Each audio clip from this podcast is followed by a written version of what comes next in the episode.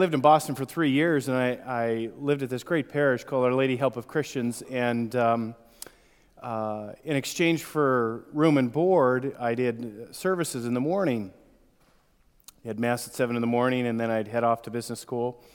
And uh, after I'd been there maybe four or five months, the uh, um, there's a woman named Margaret. You, you know how the daily mass crowd is, right? It's pretty regular, right? you know, and you develop this little community. And uh, this woman, Margaret, says to me, Father, Father, we just love you. Right? right? And uh, I decided to be a little cheeky, and I said, Well, why do you love me, Margaret? She said, Because we can hear ya. Right? right? So, a big shout out to Kelly uh, for um, you know all the great work that she does and making it work for uh, for us. So, thank you. When I, right before I was ordained, uh, my spiritual director was this really groovy guy, total creature of the 60s. And uh, he said to me, he said, You know one of the greatest things about being a priest, Tom? I said, Well, what's that, Tom? And his father, Tom, and he said, You don't even have to be very good, and they still love you, right? right? and I find that to be uh, consistently true. Uh, let's begin with a prayer.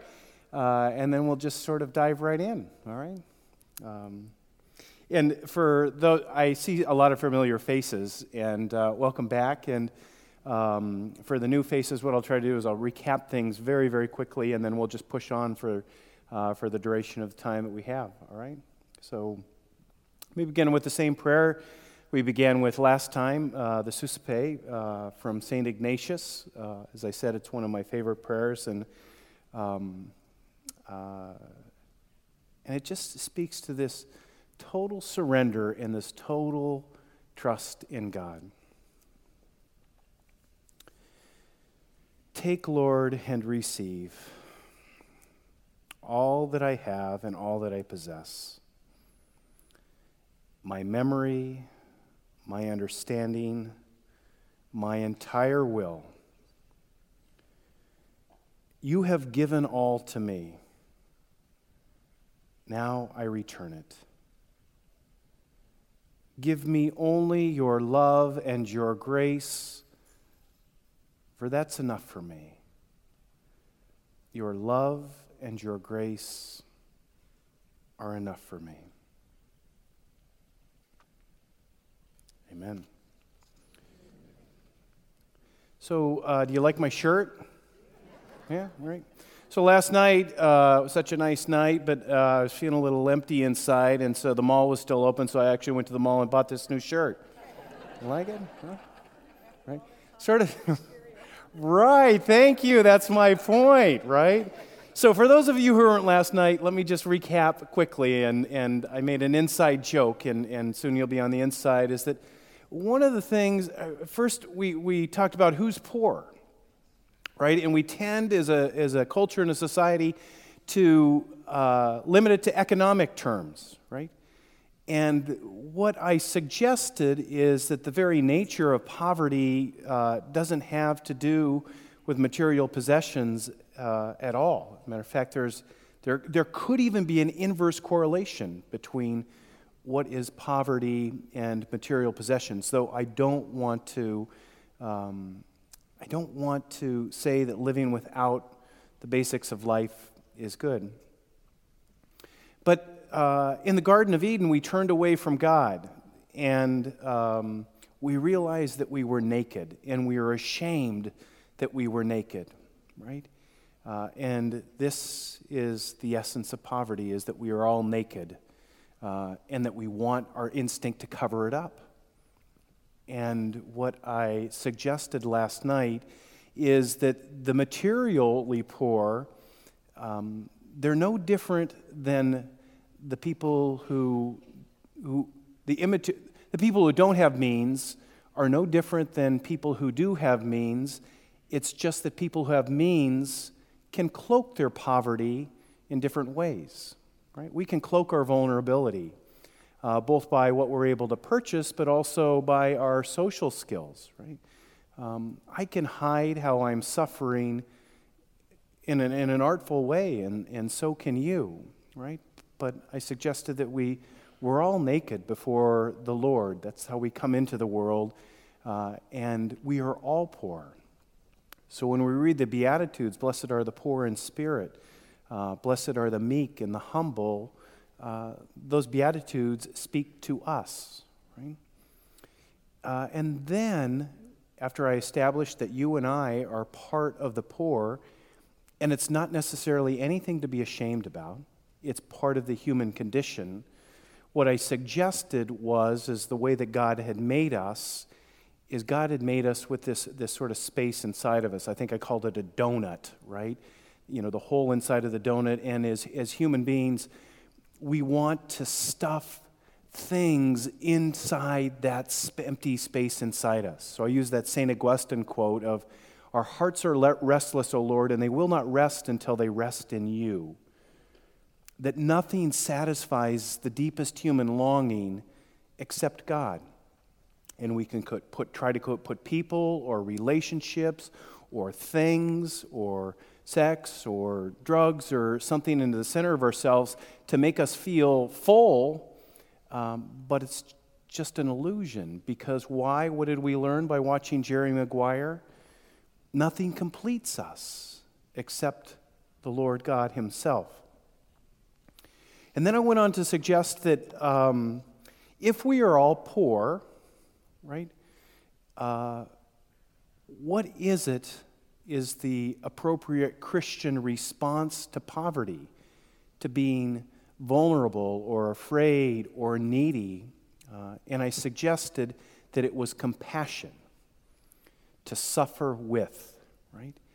And the perfect act of compassion was God taking on human form in his son and coming to us. You know, came to us as a slave, right?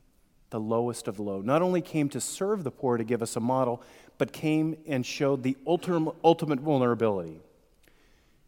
So, what I was trying to suggest last night is that your own vulnerabilities and your own poverty are not necessarily a burden, but they're potentially a gift. Um, and uh, so that's where we'll pick up. Uh, that I'm poor and that you're poor, and that you and I have a tendency to try to hide or cloak our poverty. Um, and what we need to understand deeply is that God doesn't love us and others don't love us because of our perfections, but, but it's our imperfections, it's our cracks that allow God and others to get close to us. And think about this in terms of your own human relationships, right?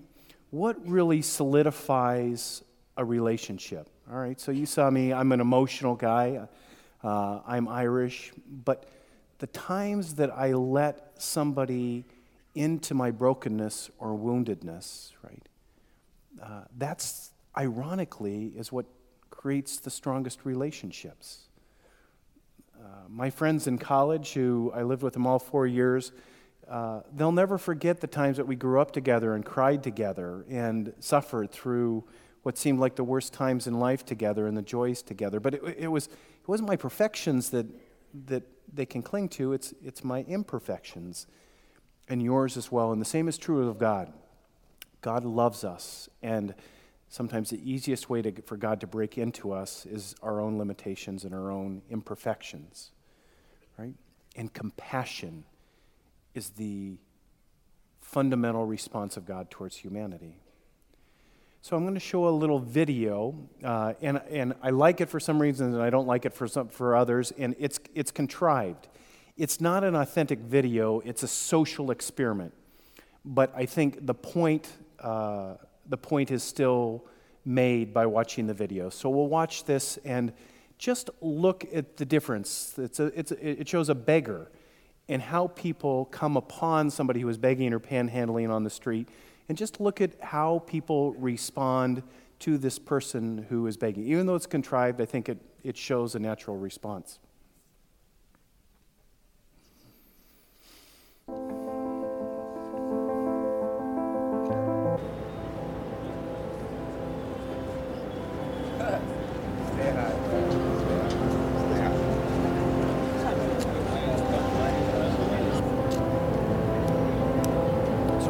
Sign says here, got your, uh, I need money for drive food or dollar drugs, you, basically. There you go. Make sure, make sure you get a big bottle.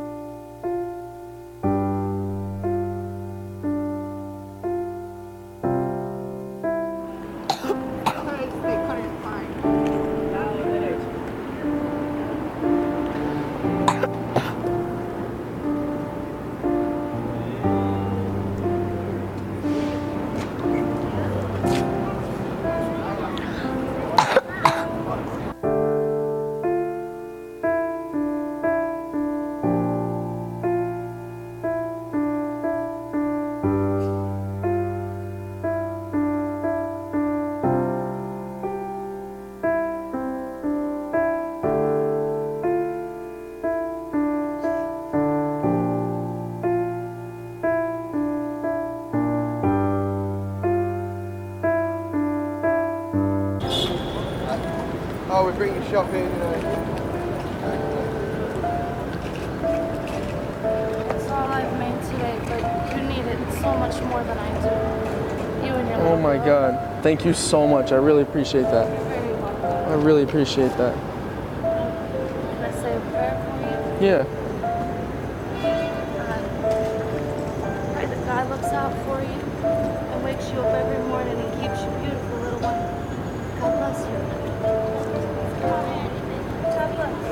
Excuse me, wait one second, wait one second. I just want to tell you something. That this is actually, we're filming, there's a camera right here, we're filming a social experiment. And that was the most amazing thing in the world because you're homeless, you said you need it more than me, and you gave what you made, and we're not, this actually, no one else has actually gave. People, thousands of people walk by and they don't do anything. I want to give you something for that, maybe just to help you out. Here's uh, give you like a hundred dollars and it could do something like you're just amazing. You were gonna help us when you don't even have a lot yourself. I really appreciate that. Just want to give you a hug. Thank you so much. That was amazing. You're a hero.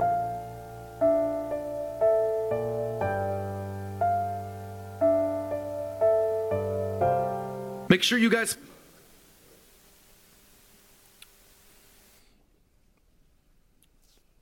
sometimes material poverty um, obscures what the real human need is. And last night, when we talked about what the hallmarks of, of poverty were, we did talk about the, the material parts, but, but the immaterial parts. And having spent 15 months down at Andre House, um, the one thing I can say that for absolutely certain is um, uh, nobody down there is starving. No one. Uh, they are malnourished. They eat the wrong things because people, out of a sense of goodness, will bring down boxes of donuts to the neighborhood or, or um, uh, things that are very high fat and high carbohydrate. Um, but no, nobody is serving. There's 21 meals a week served in our neighborhood between St. Vincent de Paul and Andre House. Um, and it's a good and holy instinct to come down to what looks like Skid Row and, and give something away, but, but oftentimes what you're giving away is it's, it's just a fence, it's just a shield. It prevents you from having the kind of encounter that touched you in that video clip. Um, notice the woman's gesture. She didn't walk by and drop it in. She didn't say, hey, get high, right? Um, but she bent down, right? And made eye contact with the person. And then had the audacity to pray with that person that was sitting there. And if you remember what we said last night, remember what's the where's Bayou in the world? it's buy you self, right? Um, the material effects of poverty are totally manageable, right? And we could fix them as a society or a community. But the intangible loneliness and isolation is the part that you don't need anything to be able to fix and encounter.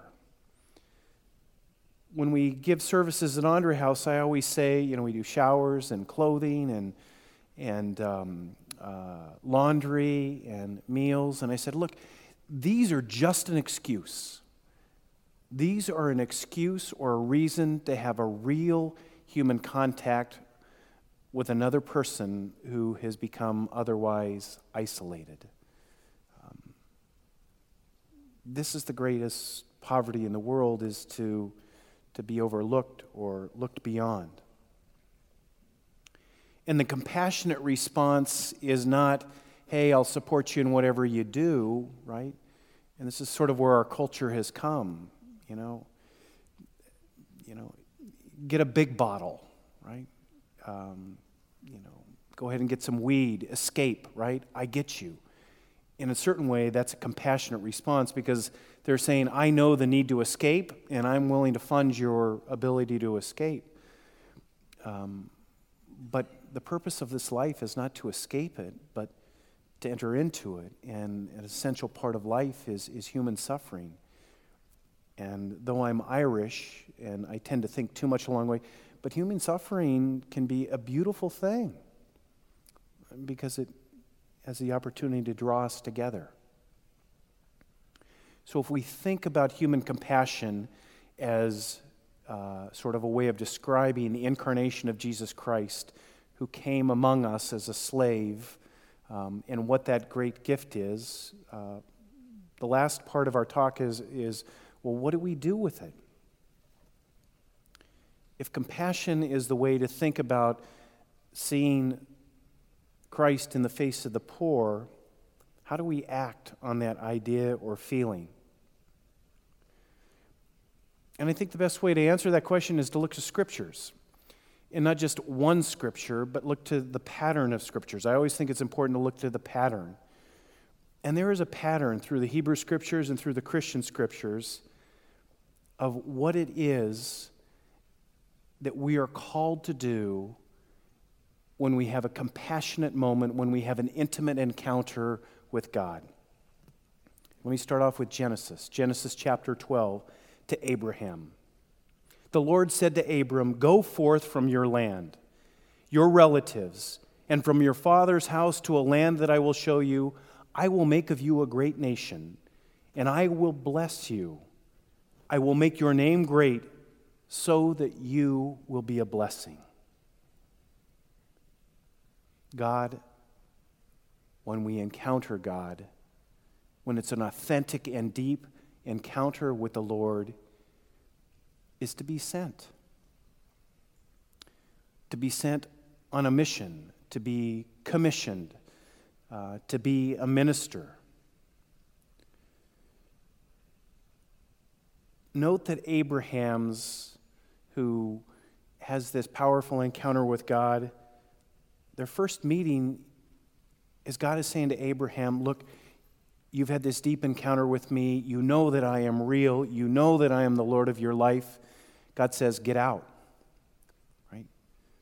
Don't save it. Don't try to, try to persevere it or, or preserve it, but get out. What happens the first time that God meets Moses? Where's the first time that God meet meets Moses? Exodus 3 at the burning bush. And upon Moses' grasping that he had met God, what does God tell him? Go to Pharaoh. Couldn't think of a scarier assignment. Go to Pharaoh. Peter in Luke chapter 5 has been fishing in the boat, comes back, unsuccessful day of fishing, right? What does Jesus say? Go out, cast your net on the other side. He does. They have this great catch of fish. And he comes and he lays down. He falls down at the feet of Jesus. And what does Jesus tell him to do? To go out. Isaiah chapter 6, the prophet. He sees the Lord high, lifted up, and he's overwhelmed, and Isaiah falls down, and God says, I have a job for you. And I need you to go to a group of very hard hearted people who will not listen to you and who will resist you. And Isaiah says, Here I am, Lord, send me. Whenever somebody has a deep and authentic and a personal encounter with God, they're sent. And they're sent how and why? From Genesis 3, Abraham, to be a blessing. Not to savor the moment, right? But to go forth and be a blessing. God never pulls us in without sending us out. John chapter 17, verse 18. As you sent me, so I send you. Jesus commissioning the disciples. When people come to Andre House, the frequent response is this I got a lot more out of it than I gave, right? That is a true statement, right? God never sends you on a mission to be blessing to others without giving you the grace or blessing to sustain it. But you can't be a blessing for others unless you're willing to lose something. Going out and being sent can be costly. You can't be a public Christian if you're not willing to get out. Sometimes you need to send your body.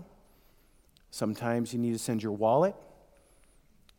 Sometimes you need to bring others with you. Sometimes it costs us in terms of our life or our lifestyle.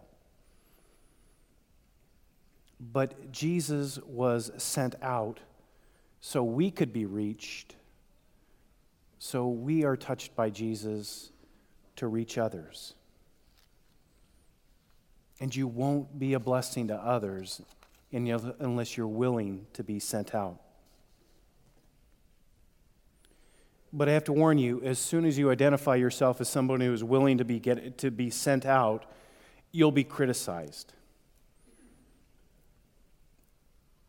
People will think you're strange. It's like the great Catholic author Flannery O'Connor said, you know, the truth will make you strange, right? When I was uh, uh, I, I, I, can't mention, you know, I'm a Notre Dame fan, but, you know, a guy who went to Harvard has to say again and again, in case you hadn't heard, I went to Harvard, right? Um, uh, but my first day there, there was a, I went as a Catholic priest to their business school, and my first day there, uh, we were invited. It's a big class, there's 750 people in the class.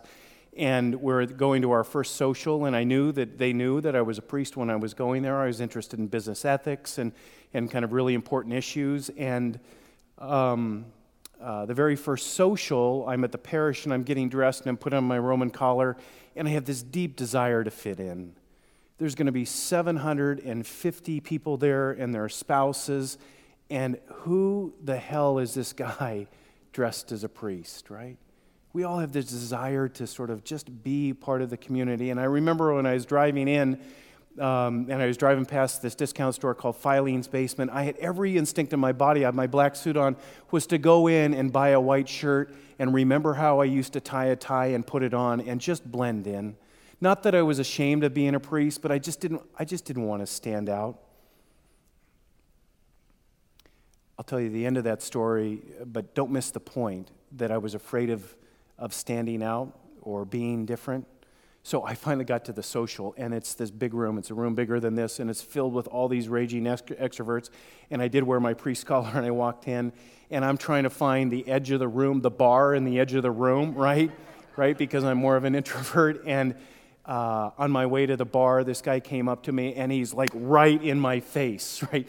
And he points at my Roman collar, and he looks at me, and he says, "That is so cool." Right? right? He said, "I wish I would have thought of that." no lie, he thought I was just gooning the whole thing, right? It's like, right?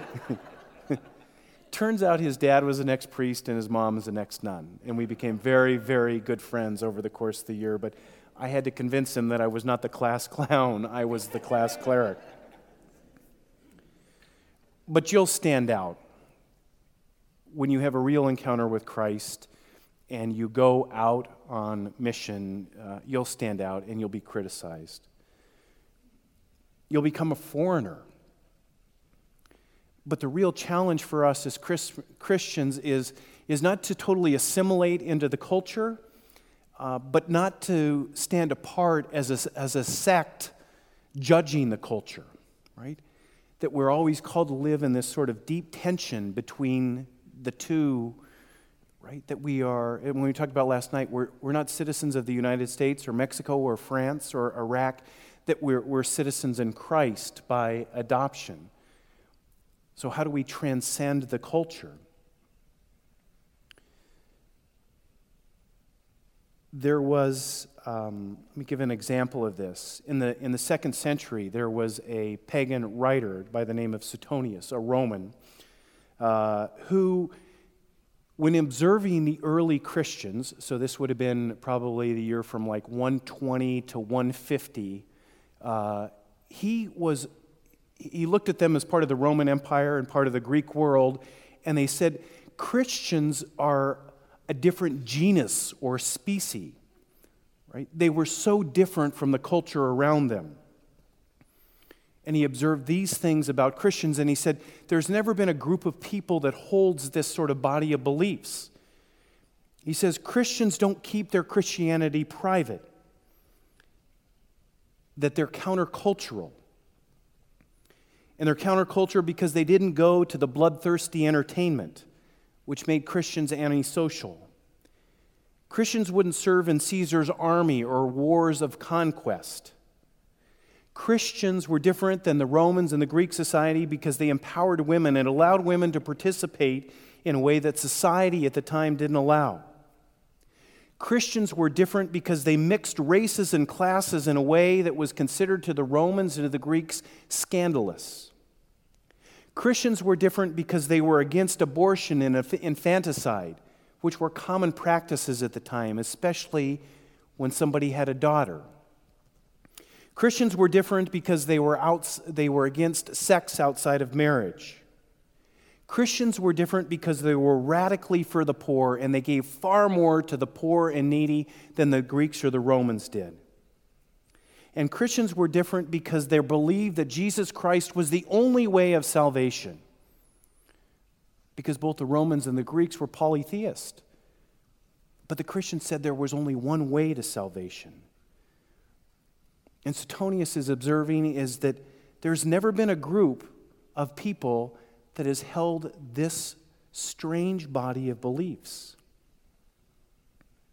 We were aliens in a land that they belonged to. They were Romans, they were Greeks, but they held this strange body of beliefs. And we say, well, that was a long time ago. It's different now? But what would you say about a group that held primarily these four things? They didn't go to bloodthirsty events or entertainment. They considered it to be antisocial. They wouldn't serve in the, we wouldn't serve in the army or wars of conquest. We believed in empowering women uh, and allow them to participate in society the way that the general society does not. We mix races and classes in a way that's considered to be strange or scandalous. It Sounds kind of liberal to me. But what about this next list? We're against abortion and infanticide. We're against sex outside of marriage. We give radically to the poor more than our government or society does. That sounds conservative. Right?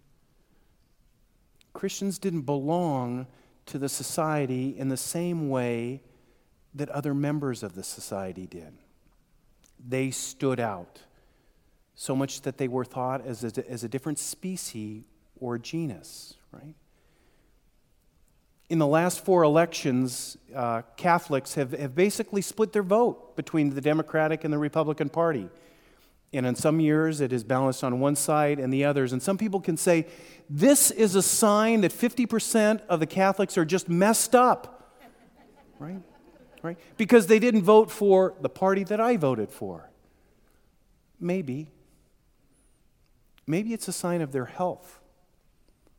That of that list of things, that as Catholics we, we understand and prioritize them differently. That we don't look like the rest of society.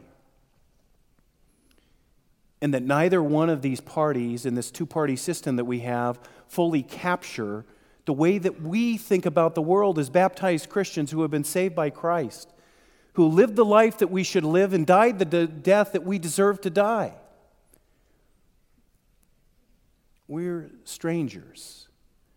And when you are sent out and when you go out, you will offend people. But God says that I send you out and that I will bless you.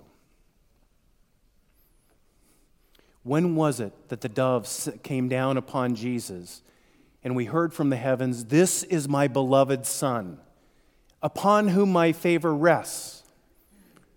It happened right before Jesus began his public ministry, right before he was sent out.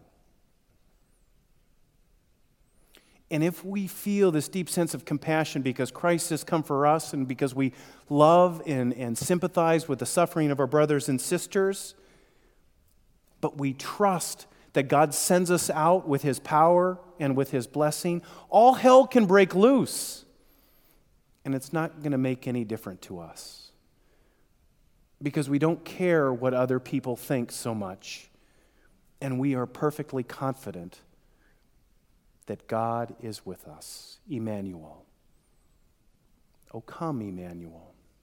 Ransom the captive Israel. Well, the ransom has been paid, my friends, and we have been set free in Jesus Christ. Becoming a more compassionate person requires practice. Um, sometimes the hardest place to extend compassion is uh, in our own home and under our own roof for the people that we become familiar with uh, over the course of our life. Um, Michael O'Sullivan was a great man, but I don't know that I ever, ever told him that. Um, uh, as we think about the gift of Jesus Christ as, as, as the gift of compassion, uh, and we think about seeing Christ in the face of the poor, um, Andre House and the poor and homeless in Phoenix certainly need to be thought of the church tells us we should live in a preferential way uh, in thinking about and supporting the materially poor. And that's a fact. Somebody once said that you don't get to heaven without a letter of recommendation from the poor. And encountering the poor uh, might be the material poor in central Phoenix, but, but there's poverty in your midst. There's family members that are hurting. There's grudges that you've held that need to be let go. There's woundedness in your own life. You're not so rich yourself. And you need to be vulnerable enough to let Jesus Christ into that broken space. And trust enough that you can let somebody else into that space because it's hard to go down and bend down and meet somebody who's a stranger um, and meet them face to face if you haven't practiced compassion at home. But sometimes it's easier to meet a stranger. And the one thing I would say about reaching out to the material poor is, is they don't need tourists. They don't need somebody to come and bring them a Subway sandwich once. They need somebody to make eye contact with them and pray with them in that moment. They need somebody who says, Hey, I'm going to be here uh, next week and I'm going to buy you coffee here. They need somebody who's going to stick with them. Jesus Christ sticks with us in that regular relationship. and the materially poor in Phoenix, um, they need friends. And you and I are no different than them. A couple lucky breaks, a couple hard breaks. I hope that I haven't made you feel guilty in a way that you feel judged. I'm, I'm right with you, right? Um, but I do know that God and the, and the church is calling us into a deeper relationship with the poor. Uh, and they are in this church and they're in our midst and they're in a nearby nursing home and it's a mother-in-law who you haven't visited uh, though is lonely and needs company. Uh, it's a son or daughter who has become estranged who doesn't deserve your love but you give it anyway. Um, and it's the materially poor who are woefully unsupported in, in our state. But as you go about it i'll leave you just with one last thought um, and it's this is that Jesus said to Peter, Feed my sheep. He did not say, Count my sheep. Right? You don't have to set up a new program uh, to serve hundreds of people. Just, just feed the one that's in your midst when they cross your path. And I think that's the great thing about this project that St. Patrick's has, has created is that we're, creating these giving baskets, and, and the purpose is not to give them a pair of socks and a granola bar uh, and some toothbrush or toothpaste, but it's to, um, it's to hand it to them uh, and meet them uh, and risk saying, Hey, can I say a prayer for you? What's the worst they can say? No. All right, I'm going to pray for you. Uh, I think this mission, you know, some people feel un- uncomfortable about it, but, but look, what God never sends you without blessing you, and God will bless you um, as you take these gift packages to people. But um, He'll bless you whenever you reach out and risk being compassion as Jesus was for us, for others. Um, so I thank you for letting me think out loud about these things and share my stories and my favorite films with you. Uh, and uh, somebody will come and give some instructions. I went a little long, I apologize. Uh, but let's just finish with a prayer, and then um, Mary will come down and, and talk about next steps. Take, Lord, receive all that we have and all that we possess our memory, our understanding, our entire will. You have given all to me you have given all to us, now help us to return it. Give us only your love and your grace, for that is enough for us. Your love and your grace, Lord, are enough for us.